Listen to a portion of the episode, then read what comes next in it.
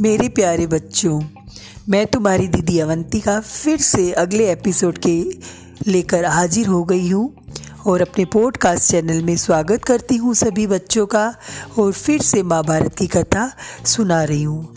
मेरे प्यारे बच्चे, आप मेरी कथा सुनकर बोर तो नहीं हो रहे हैं ना? मैं उम्मीद रख रही हूँ कि सभी बच्चे महाभारत की कथा काफ़ी ध्यान से, काफ़ी रुचि से सुन रहे होंगे।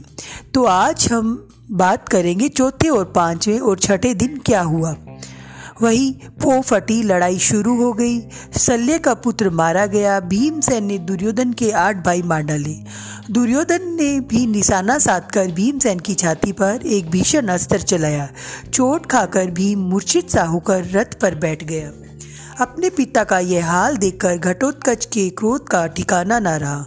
वह आपे से बाहर हो गया और उसे भयानक युद्ध शुरू कर दिया। घटोत्कच के विषम आक्रमण के आगे कौरव सेना टिक न सकी।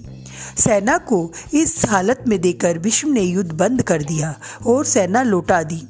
उस दिन की लड़ाई में दुर्योधन के कितने ही भारी मारे गए। चिंताग्रस्त दुर्योधन अपने शिविर में जाकर व्यथित हृदय से बैठ गया। उसकी आँखें भर आई।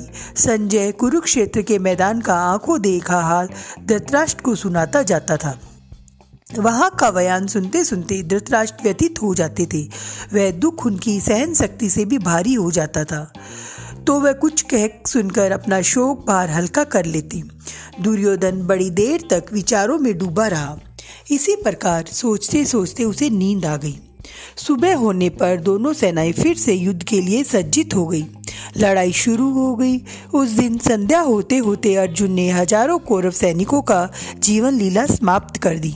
यह देखकर पांडव सेना के वीरों ने अर्जुन को चारों ओर से घेर लिया और ज़ोर का जय जयकार कर उठे। उधर सूरज डूबा और भीष्म ने युद्ध बंद करने की आज्ञा दी।